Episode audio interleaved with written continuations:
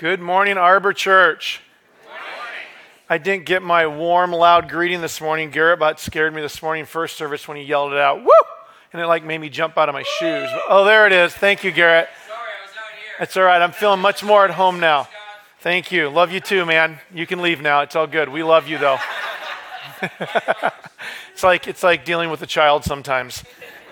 My name is Scott. For those of you who are new here today, welcome to Arbor. Um, I've been at Arbor for about a year and a half now. I've been uh, privileged enough to be able to speak on Sunday mornings, and today I'm excited to start with you a new series. Before we delve into that, I do want to take a moment just to recognize that this is Memorial Day weekend. It's a weekend where we give thanks and remembrance to those who laid down their lives so that we could have the freedoms to do such things as this. Um, I think it's appropriate that as we're going to be talking about salvation today, that we have family members and loved ones across this world and country that put down their lives so that we could be saved from the evils of the world around us and to have the freedoms that we have today. So I do not want that to go unnoticed. And if you have family members that have done that, thank you. Our gratitude for you. Like I said, we're starting a new series this week, this week called Savor, the idea of delighting. We're going to have several different topics. Today we're talking about savor salvation. In the weeks to come, we're going to be looking about savor peace, time, freedom, the Word of God. But today we're going to dive into savor salvation.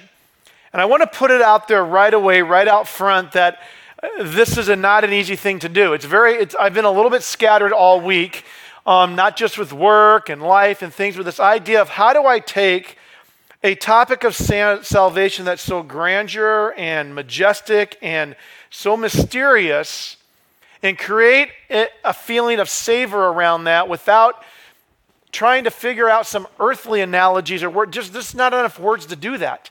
There's not enough emotion inside of us to truly grasp the full concept of salvation when it does to that and why we should savor. So we're left with our own finite earthly imaginations and wisdoms to experience that, and for me to try to stand here and share that with you. So I'll do my best to do that. Um, I might be a little bit scattered and rambling as we go through this today, but I, my hope is at the end we begin to understand the concept of savor, salvation. we've got a story out of the scripture that'll help us do that. First, I'd like to break down the word savor. Savor is one of those unique words that both is both a noun and a verb. Now, in today's society, that's not too much of an anomaly because we've turned nouns into verbs and verbs into noun all the time, thanks to Instagram and Facebook. Did you Facebook that? Did you Instagram that? We've turned all these little things into verbs. So any noun now can become a verb. Um, I hear it all the time at my school. But this is a unique word in that it really is a noun and a verb. The idea of the noun part of savor is that it is a particular flavor or smell, a distinctive quality. For me, I think of my grandpa Smith, who smoked a pipe. And I don't know if anybody in your life or family or experience has smoked a pipe, but for me, it's that very distinctive, sweet smell of tobacco that comes from a pipe. Much different than cigar or cigarette or the funny weed or any of that stuff, which we've become more familiar with in our society these days. I loved the smell of that pipe when I went to my grandpa's house. You walked into the house, you could smell it. When he gave you a hug, it was in his clothes. When I sat on the front porch in the summer with my grandpa listening to the Cubs game on the radio, having to keep the scorecard just exactly right for grandpa, him sitting there smoking his pipe are some of the best memories I have. And I'd spend a week in the summer at Grandma and Grandpa's house, and he'd come out and pitch wiffle ball with us with a pipe. And so that smell was everywhere. And when, at the end of the week, when I'd pack my clothes up in my suitcase and I'd get home and I'd throw the suitcase on my bed and open it up to take all the clothes down to my mom to wash, I could smell the pipe. I could smell on the clothes, and I'd keep one shirt out in bed with me for like as many weeks as I could to try to just savor the memory that that distinctive smell brought back to me from my grandpa. That's the idea of savor. It's when something in your life is so profound and overwhelming and majestic and just wonderful and delightful that things trigger it and you feel that sense of savor again. That's that noun. To savor as a verb is to taste and smell with pleasure, to delight in something. This can be done in all sorts of settings. It can be done in natural wonders when you're out in the mountains hiking and you see majestic peaks, or when you're on a river and you're seeing the beauty of wildlife, or anything in, one, in nature that brings out the wonder of it and you're just in awe and majesty. It can be an emotional experience that you have with a family, a happy, joyful time. Maybe it's around the Christmas tree in the morning on Christmas Day. Maybe it's an Easter egg hunt. Maybe it's a vacation that actually went really well with all the kids, and there's joyful moments along the way. And you savor that, which is why you get so angry when they're arguing with each other in the back seat, because I'll turn this car around right now. I'll do it. And then those moments when they're just all getting along and you savor that as a parent. But for me, the verb of savoring is more about eating food, particularly eating barbecue. I love me some barbecue, especially when my good friend Joey Walker barbecues. This guy can barbecue any meat you put on the grill and it will taste good. And it, I mean, comes down to ribs, tri tip, um, pork shoulder, shredded pork, chicken, whatever you want to put on that grill. It turns out magical and it's just wonderful. That meat comes off, we start eating it. And I realize right now, for those vegetarians in the room, I'm sorry. You know, public announcement that the views being shared by Scott right now in his story are not expressive of all people at Arbor at all, but are exclusively Scott's and his own. So if I'm stepping on some toes, toes about my love of meat, uh, we can have a conversation afterwards. I believe um, if we didn't eat, you know, weren't supposed to eat meat, animals wouldn't be made out of them. So that's kind of how I roll. That's how I grew up. But I accept everybody for whatever you are. And I do eat a lot more greens and salads in my life these days. I've come to appreciate that. But that barbecue, I savor that time. And you know, it is a little bit of a natural wonder that cows and pigs can actually taste that good. It really is part of an emotional experience because I've cried eating barbecue before. I, I, mean, confession's good for the soul, bad for the reputation, but it's just so good. And I'm eating those ribs. All right, I'm pulling that tri tip off, and it's just overwhelming. The tears are coming to my eyes. And it's not from the smoke of the barbecue, it's just from, it's just so doggone good. Joey, I love you wherever you are. We got a barbecue again. But it's more than that. I'm savoring in the taste of the food, but I'm also savoring in the conversations, the laughter, our kids hanging out, the fact that we have been family for almost 20 years now with these people. That savor. And we all have parts of our life that our mind and emotions and feelings can go to where we're like, oh, yeah, that was good. That was so good. That's what I hope to accomplish today when we're looking at salvation. But how do you do that with something so life changing and miraculous as salvation? Well, we're going to use a story in Scripture about a woman, a woman of the night, known in her town to be a sinner, who comes into a gathering where Jesus is at as a guest of a Pharisee, a religious leader and performs a humble act of worship that is ridiculed by the pious people in the room. And the story, I hope, will reveal the magnificence of salvation and how we go about living with a savoring heart of what salvation is. Let's pray. God, it's a difficult topic to wrestle with today. I've been all over the map this week with this, and I'm sure I will be today. So I pray, God, that you'd move me out of the way and we'd hear what you want to say. I pray that you would give us ears that want to hear, hearts that want to listen, and feet that want to put into action what we learned today. I thank you, Jesus, that we'll hear from you in your name. Amen. Our central passage today is Luke chapter 7, verses 36 through 50. I want to read the whole passage to you so you get the whole context of the story, and then we're going to break it down through chunks today. Verse 36 when one of the Pharisees invited Jesus to have dinner with him, he went to the Pharisee's house and reclined at the table. In those days, they didn't sit down in chairs. They actually laid down. The tables were real low, and they laid down at them with their feet pointing away from the table, either on their stomach or their sides. It's just a very cultural thing that oftentimes we don't have that picture in our minds of how they're reclining at a table. A woman in that town who'd lived a sinful life learned that Jesus was eating at the Pharisee's house, so she came there with an alabaster jar of perfume, very expensive. As she stood behind him at his feet weeping, she began to wet his feet with her tears. She, then she wiped them with her hair, kissed them, and poured perfume on them. When the Pharisee who invited him in saw this, he said to himself, If this man were a prophet, he would know who is touching him and what kind of woman she is, that she is a sinner. Jesus answered him, Simon, I have something to tell you. Tell me, teacher, he said. Two people owed money to a certain moneylender. One owed him 500 denarii and the other 50 about five years of salary versus one.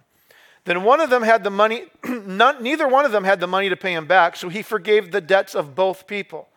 Now, which of them love him more? Simon replied, I suppose the one who had the biggest debt forgiven. You have judged correctly, Jesus said. Then he turned towards the woman and said to Simon, Do you see this woman? I came into your house. You did not give me any water for my feet, but she wet my feet with her tears and wiped them with her hair. You did not give me a kiss, but this woman from the time I entered has not stopped kissing my feet. You did not put oil on my head, but she has poured perfume on my feet. Therefore I tell you, I tell I tell you, her many sins have been forgiven, as her great love has shown. But whoever has been forgiven little loves little. Then Jesus said to her, Your sins are forgiven. The other guests began to say among themselves, Who is this who even forgives sins? Jesus said to the woman, Your faith has saved you. Go in peace. In our culture, this is a very strange story because culturally, it just is out of context. People are kind of laying around a table eating food. Somebody comes in and starts crying at the feet of somebody, washing their feet, putting perfume on their feet.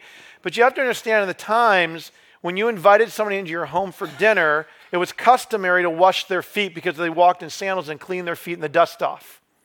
It was then customary to greet them into their home with a kiss on each cheek and an embrace saying, You're part of our family now.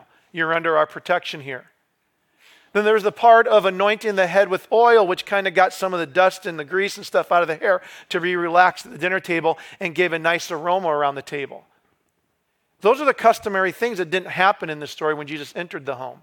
And so this woman enters and begins doing it in an uncustomary way. And folks, salvation is an uncustomary thing. And we're going to look through that. And you have to understand the heart of that. Savor requires some key things when it comes to salvation a recognition of who I am without Christ and who I can be in Christ. A recognition that without Christ, I'm lost, that with Christ, I'm saved, found, redeemed. It's an acceptance of Jesus and a humility and gratitude, not expectations and demand. It's a worship of Jesus for who he is not who I want him to be. You have to understand those nuances because the woman lived in the first things I said, the Pharisee Simon was living in the others. And we're going to break that down as we go through today because if you don't get the essence of that, you don't get the essence of savor. The woman in the story showed authentic, humble gratitude for the person of Jesus and who he was Savior, someone to be worshiped, this view is opposed by the pious view of the Pharisee Simon that Jesus was this mystery man of miracles, someone to be watched closely. See, Pharisees in the days were the height of religious piety. They walked around the town and were looked up to. They put their holiness and their religiousness on display for everybody to see. They were the ones that could not figure out who Jesus was because they didn't he did not fit into their expectations and norms of the Messiah.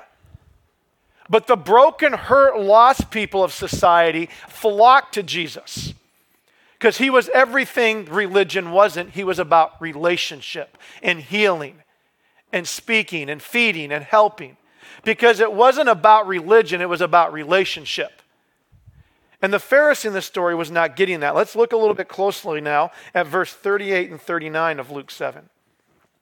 As she stood behind him at his feet weeping, she began to wet his feet with her tears. Then she wiped them with her hair, kissed them, and poured perfume on them. Do you see the humility and gratitude that even now, the feet of the Savior are worthy enough for me to kiss and anoint the dirty feet? Whereas compared to Simon the Pharisee in verse 39, when the Pharisee who invited him saw this, he said to himself, If this man were a prophet, he would know who is touching him and what kind of woman she is, that she is a sinner. There's a significant difference there. The woman came in wonder and worship. Simon was there being wary and watchful. There's a difference. She was there in wonder and worship versus a Pharisee who was there in wariness and watchfulness. Wonder leads to humility, gratitude, and worship. Being wary leads to pride, expectations, and doubt. I believe that we drift away from savoring salvation because we begin to see Jesus through this logical thinking expectation quadrant of a Pharisee. And as much as thinking and theology and logic is important, savor is connected to experience and emotion from that quadrant. Savor will always be rooted in the heart, the emotion, and what we feel and experience. Now, it can be grown and developed and appreciated by logic and thinking and theology, but that's not its root. And in this moment, you see the root of a woman living in wonder and the root of a religious, educated man living in a state of wariness and watchfulness. It can lead us down a road of wariness to cynicism or wonder to delight. Without delight, we fall into doubt. And with doubt, we definitely cannot savor. I go back to my example of food because I think you're going to find out I like really good food. I do not know how to make good food. I'm a terrible cook. I don't even know how to name a spice. I tried to say a spice this morning. I said pumpernickel. And that's a bread, I guess, somebody said. I don't know if it's made out of pumper or out of nickel, but together it's really good bread. I don't even know. See, thank you for laughing. I appreciate that. I don't know how to spice things just right. We, we eat very bland food in my house. About the best three items I can make is a really good avocado egg breakfast sandwich that my kids love in the morning. All right? Got some good butter on it too. I make a mean set of pancakes, and I do really good, all right, with spaghetti. That's my bragging points when it comes to food. All right? But there are some people in this world that they know food. Oh man, they know food. They know the spices. They know what to put in food, what spices to go with what, how to pair it with this, how to pair it with that. And they're, they're amazing. And I go out to eat with them sometimes, and we're eating this meal, and I'm like, man, this is good stuff. And I'm having a blast. I'm like, I, I, taste a bit too much of whatever it is, or a little bit too much of. The, should have used more of this. I think they. I don't even see. That's how dumb I am. I don't know the words they're using. All I know is that they're really irritating me because I'm just trying to savor the meal we're eating, and they're over critiquing it like all that stuff, which we need in life. Otherwise, we're all eating just plain spaghetti, which isn't fun for anybody.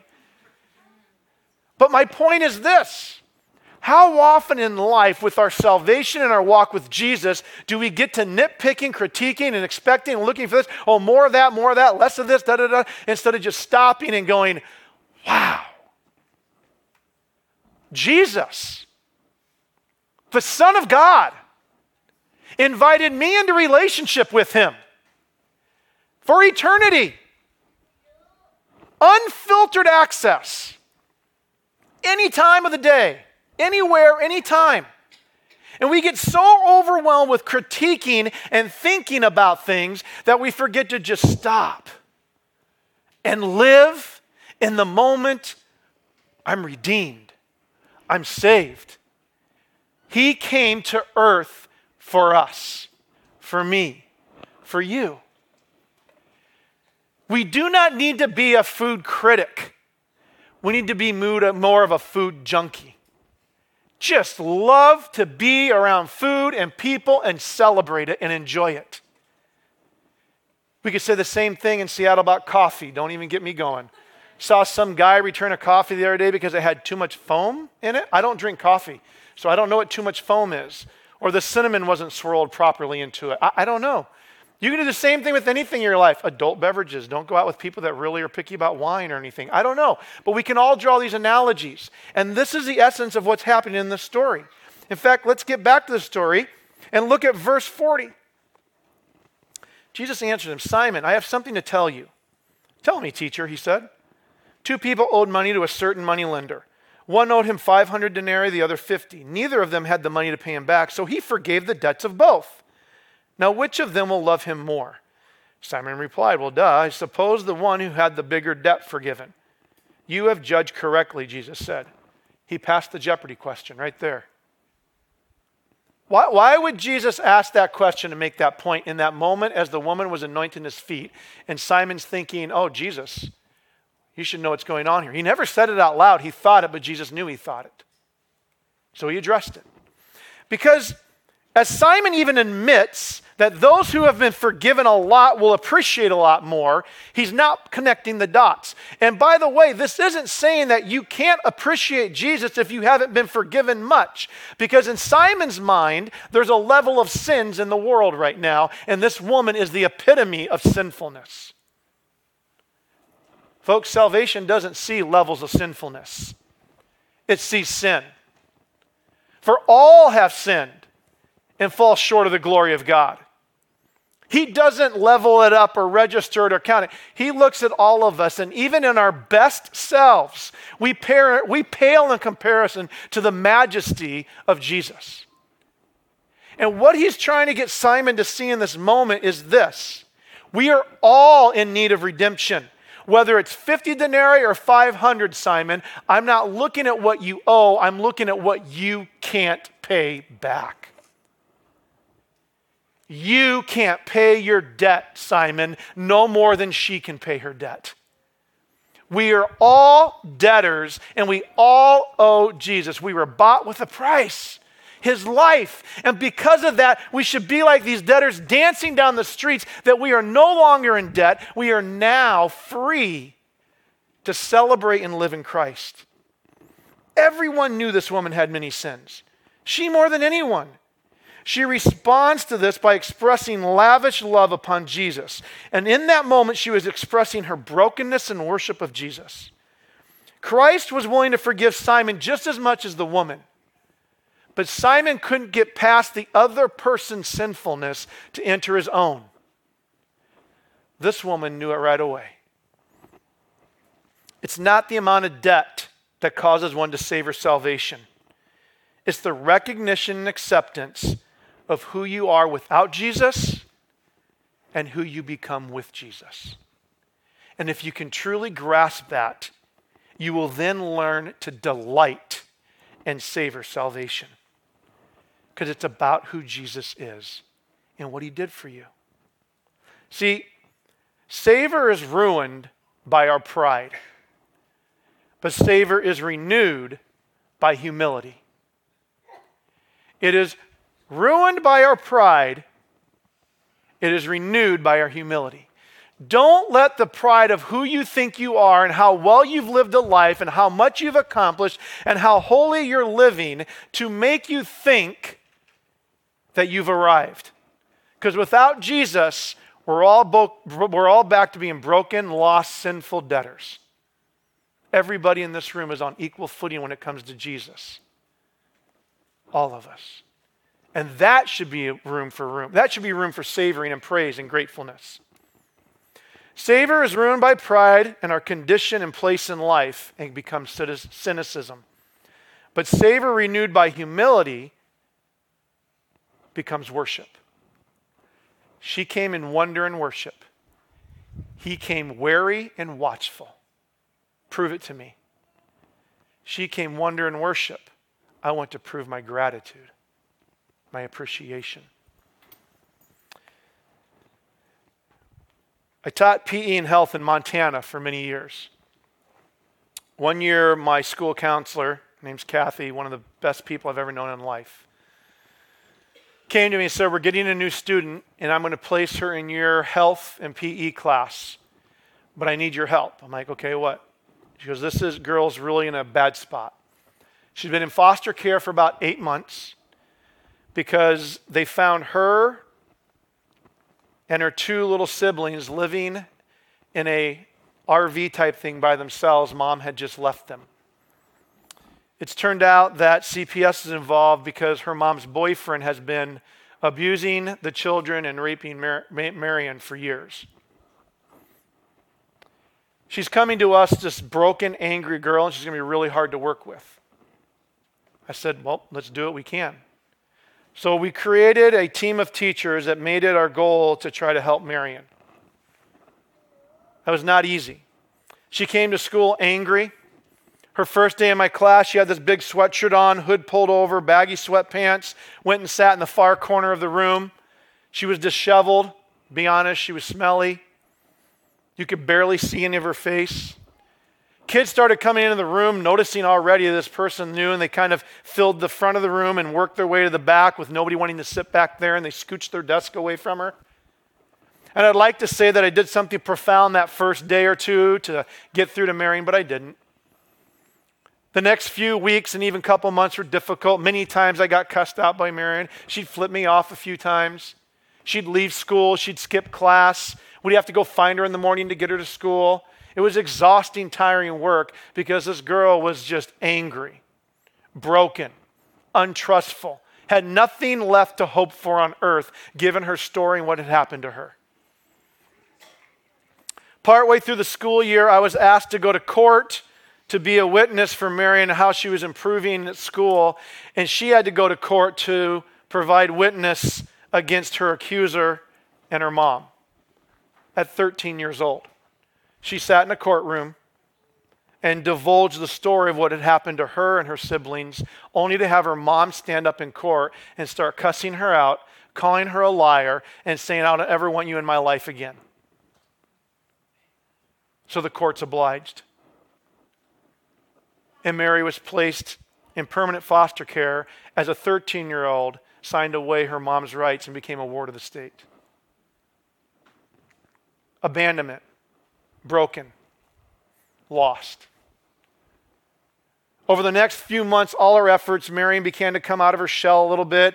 She began to socialize more. We saw some growth, but we still saw a big wall of defensiveness around her. And I went to my friend Wayne Brownson, who was the music teacher at the school, and him and I ran a summer camp together. I said, Wayne, we got to get Marion to camp this summer. We got to find a scholarship. I'll put in some money. You put in some money. We got to get her to camp.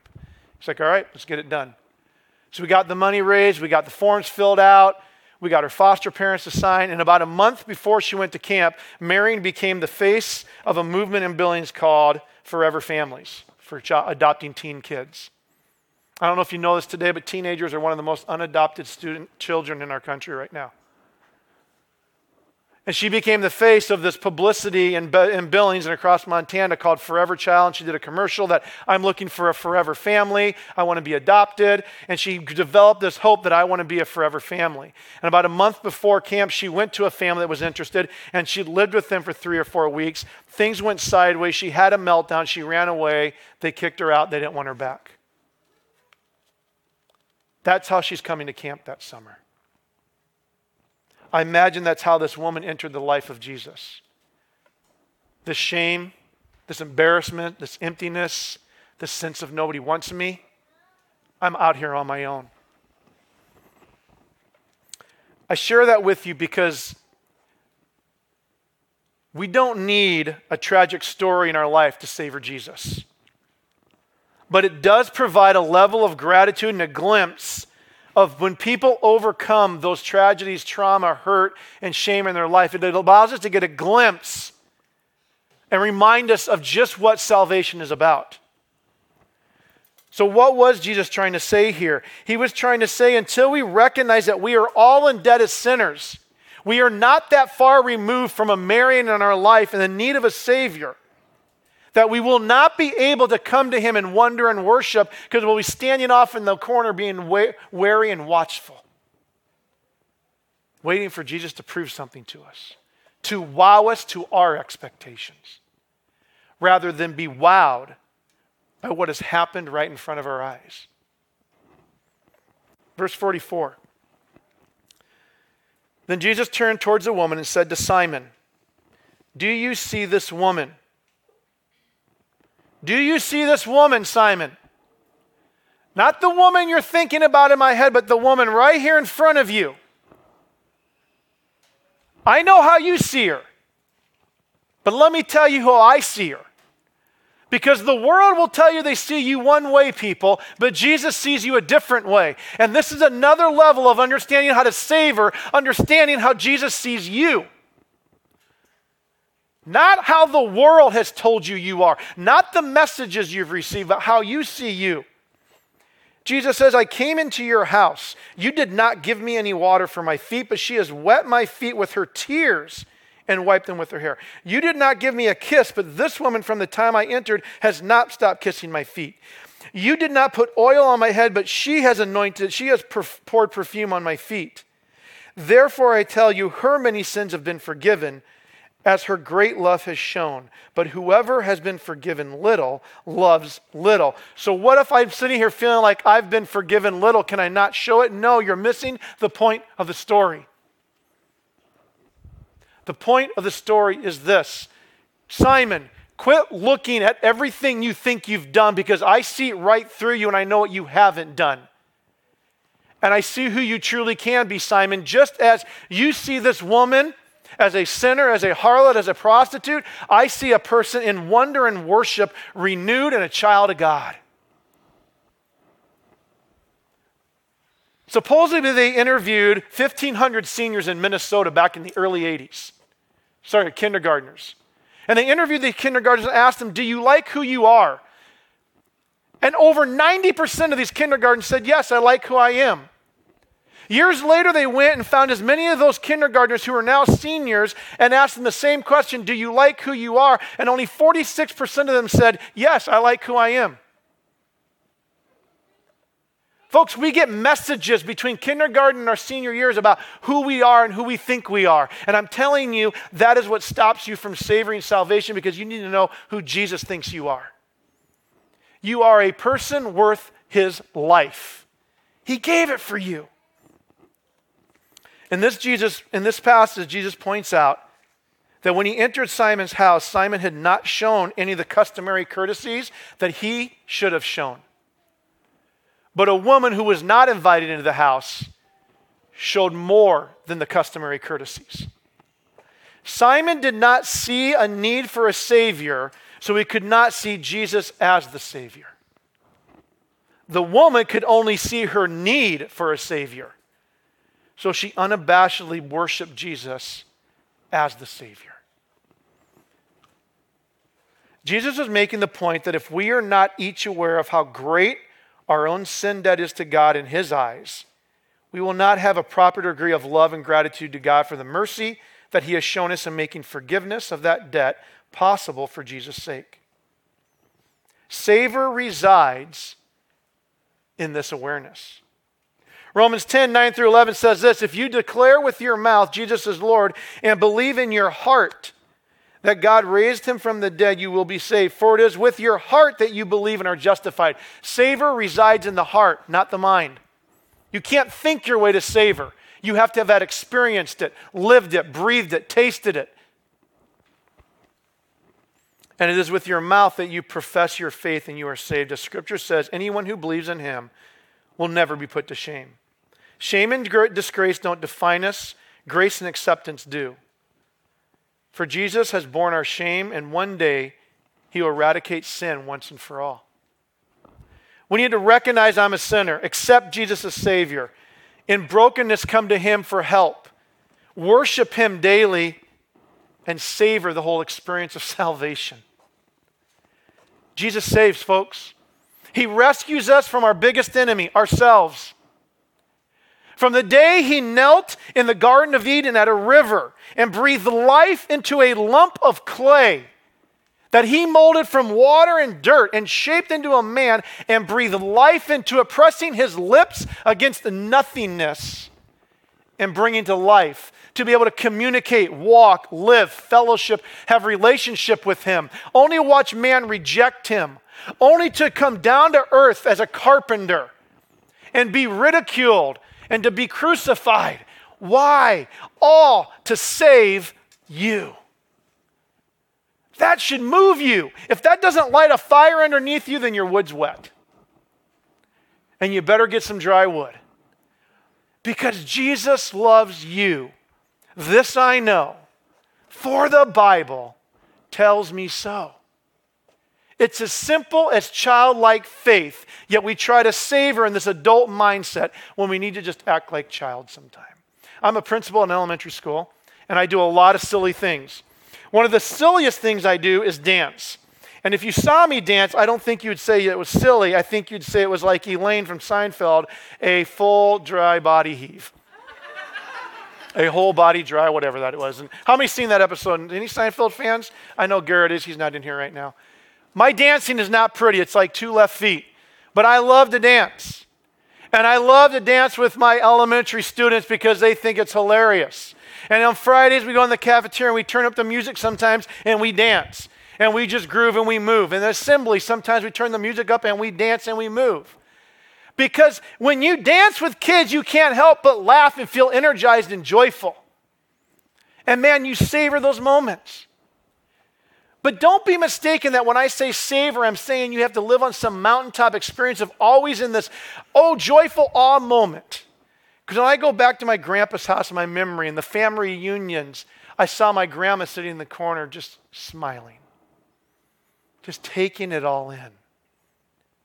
She was savoring. I'd see my uncle in the corner showing us some silly magic trick and laughing with us and joking with us, and we're all jumping around being silly with him. Savoring. I was out in the yard running around with my shirt off, being whatever hyperactive kid I do, throwing rocks or something, savoring the freedom of family reunion at Grandpa's house. You all are going to experience that savor in a different way and express it in a different way, but it's all rooted in the same thing humility, humbleness. I am nothing, I am unworthy without Jesus. But with Jesus, I am worthy. I am born again. I am redeemed. I'm a child of God. I'm an equal heir. I have access to heaven. I have unlimited power through the Holy Spirit. That is salvation. Look at verse 48.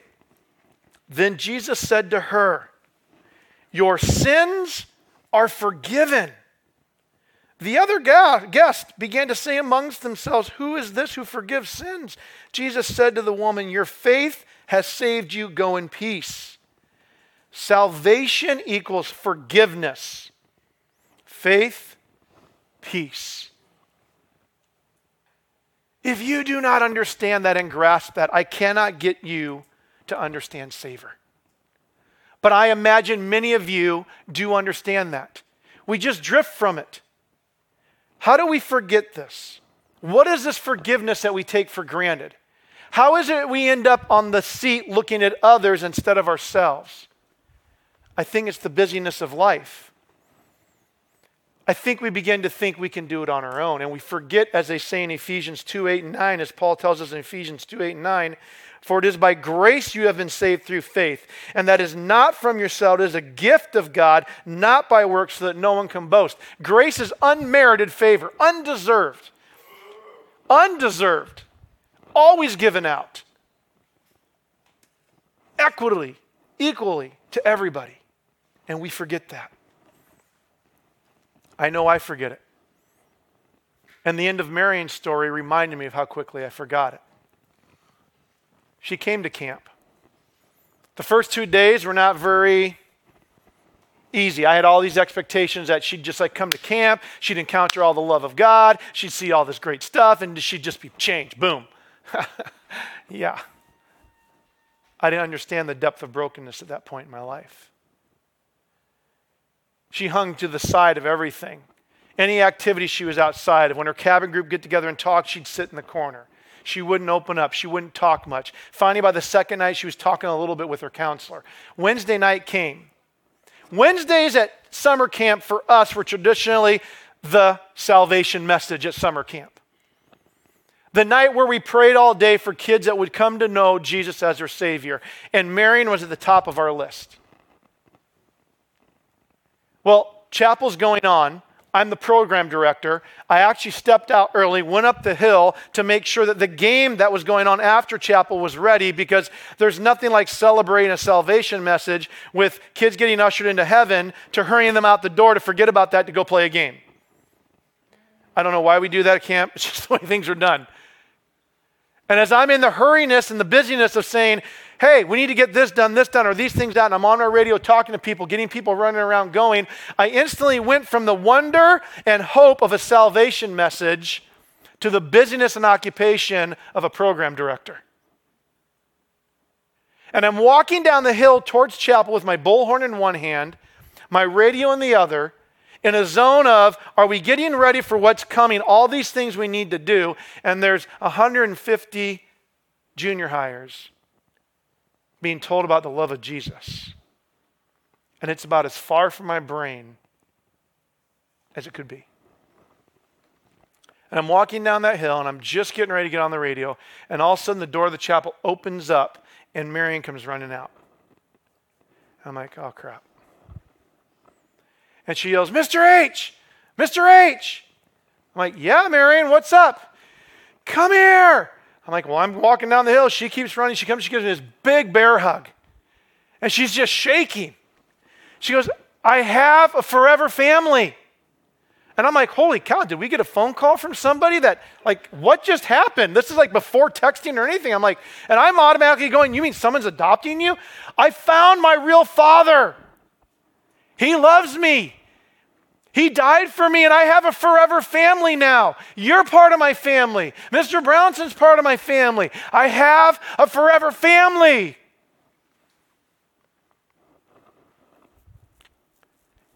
We all savor differently, people. I'm a crier. When I savor things, tears come to my eyes. I watch Rocky, I'll still cry. I watch Lord of the Rings, I'll cry. I didn't cry at Avengers. Other people jump up and down and celebrate. Hey, I can do that too. I'm enthusiastic. Some of us just sit and just go, wow, thank you. There is not, this is not a message about how you should savor. This is a message of we need to savor, and we don't.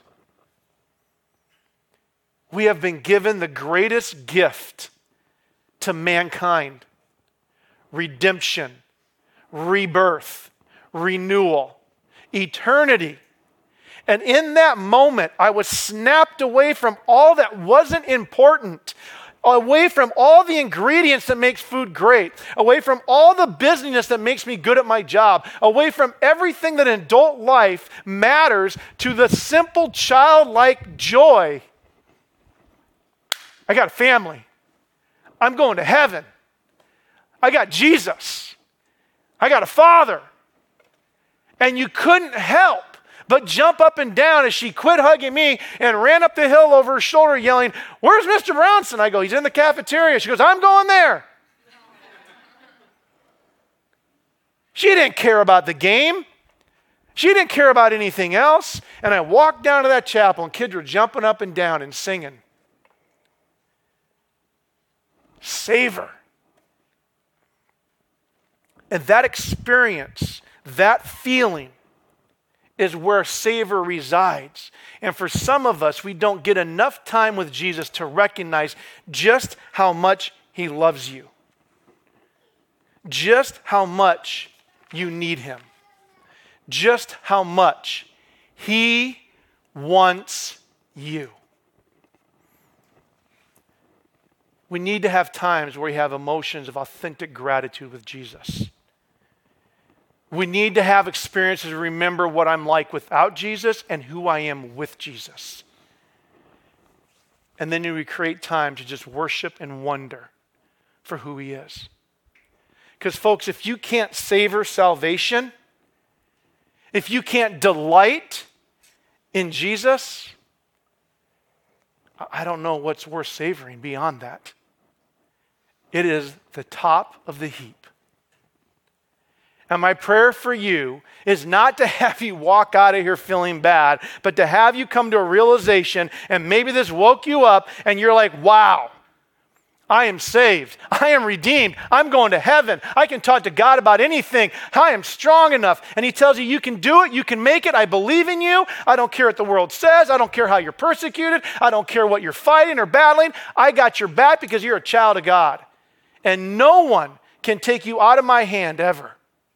That is savoring. That is salvation. As David said in Psalm 34, I sought the Lord, and he answered me. He delivered me from my fears. Those who look to him are radiant. Their faces are never covered with shame.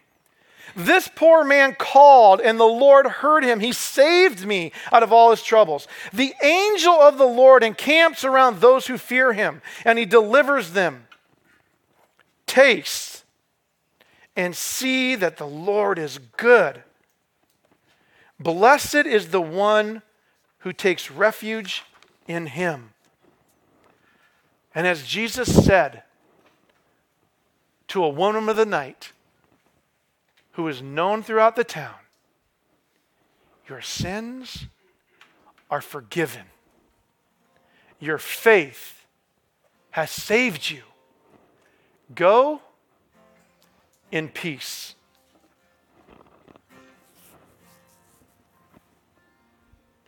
Have we become too much like Simon? Or are we more like the woman? Where we can go to Jesus and just savor what he's done for us. Let's pray.